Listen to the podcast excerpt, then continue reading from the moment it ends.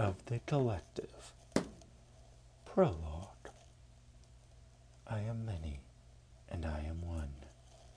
While most conscious beings comprise hundreds, thousands of minds in one body, I have not only thousands of minds, but thousands of bodies.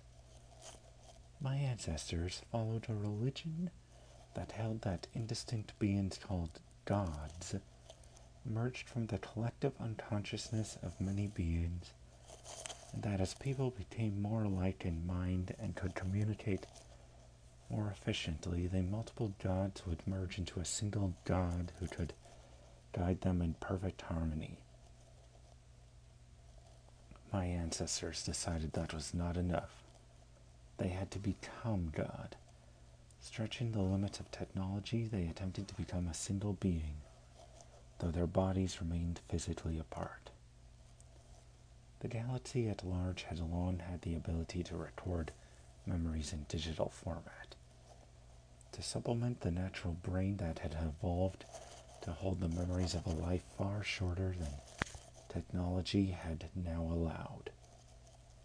But those recordings could not be used by people other than the recorder. Their bodies were too different. At first, my ancestors tried to bypass this problem with software. Patches into the nervous system of the potential other viewer to no avail. Eventually, one group conjectured that identical bodies may be able to share memories after all. The experiment was, after many failures, a success. Six of the scientists created multiple copies of themselves clones printed to within a stray blood vessel's deviation of the original. With sufficient programming, they could not only share memories, but real time thoughts as well.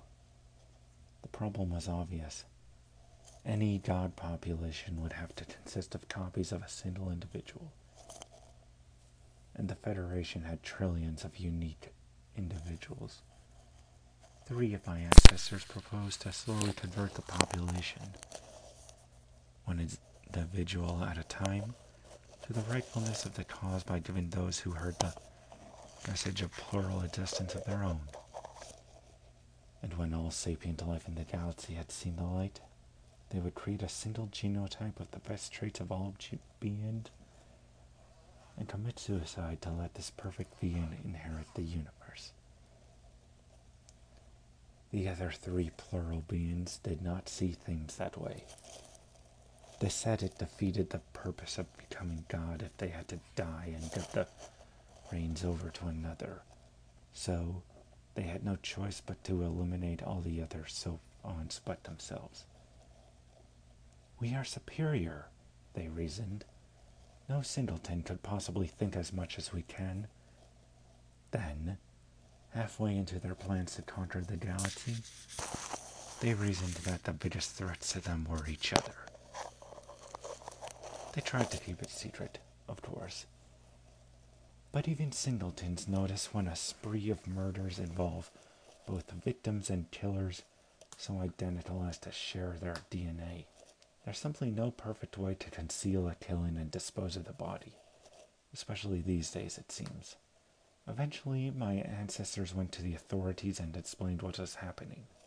It took the Federal Guard just a month to devise a microbot play that targeted the genotypes of the combative pluralities, and ten years more for the bots to spread throughout the population. Then it was over with the flick of a button, figuratively speaking.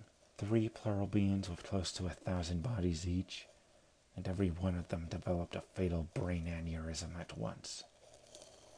Of course, by the rules laid down in the Constitution, the actions of the genocidal pluralities had granted the entire movement the label of memetic hazard, and the survivors were gathered up and shipped out to a barely inhabitable planet on the edge of federal space, and denied the comforts of federal technology. No nanofabricators, no immortality, just the printers that predated the very existence of the parahuman races, and in fact gave our kind birth. Without the microbots halting their aging, My ancestors knew they had a hundred years at most to design their successors. They took their time, I will admit. It was nearly fifty standard years before the first of my bodies came out of the vats. By then, one of the pluralities, Stephen, was nearing extension. They wanted to be sure that I was perfect. I came as close as possible, if I do say so myself. Average lifespan per body, 250 standard years. A fur coat of neutral light tan. Large ears for hearing the faintest of sounds and radiating excess heat. An elongated nose for smelling. Slight frame to reduce life support needs and elongated limbs for reach. A long fluffy tail for aesthetics. Atrophied mammary glands and a stabilized reproductive cycle because they weren't needed with bioprinting but may become necessary someday. They spent the next 30 years raising me, attempting to teach me everything they knew, pass on as much as they could. And then the time came for Stephen, what was left of him, Clara, and Marie to die. They made a little fuss about it. They lined up all their bodies on conveyors into the habitat recycling systems and activated implanted neurotoxin dispensers at the base of the brain. Death came in seconds. After that, all I needed to do was press a few keys and their remains vanished into the communal compost heap. I don't think they ever imagined how lonely I would be. I have ample conversation partners in myself, but all my bodies share the same experiences and memories. Aside from the occasional philosophical dispute, I just survive, day to day. No differences. For the better part of a century, I contemplated foregoing the replication of replacement bodies and simply letting myself die out gradually from attrition. But eventually I concluded that would put all my parents' good work to waste.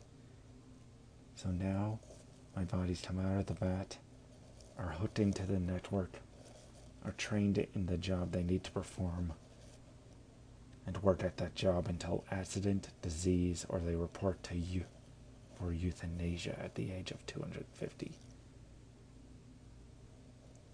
I have considered erasing entire centuries from my memory servers.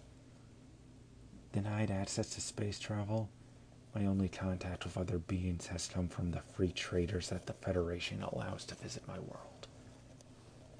They bring me news of the other worlds of the Federation and beyond. I give them solutions to problems, mostly arrived at by simple brute force calculation and request for the federal guard to lift the quarantine. But today is a special day. Today, my requests have finally been answered. The federal guard will allow me to send three bodies to visit the Federation, talk to their memetists, and experience the Federation and surrounding worlds for myself. I think they're hoping I'll reconsider.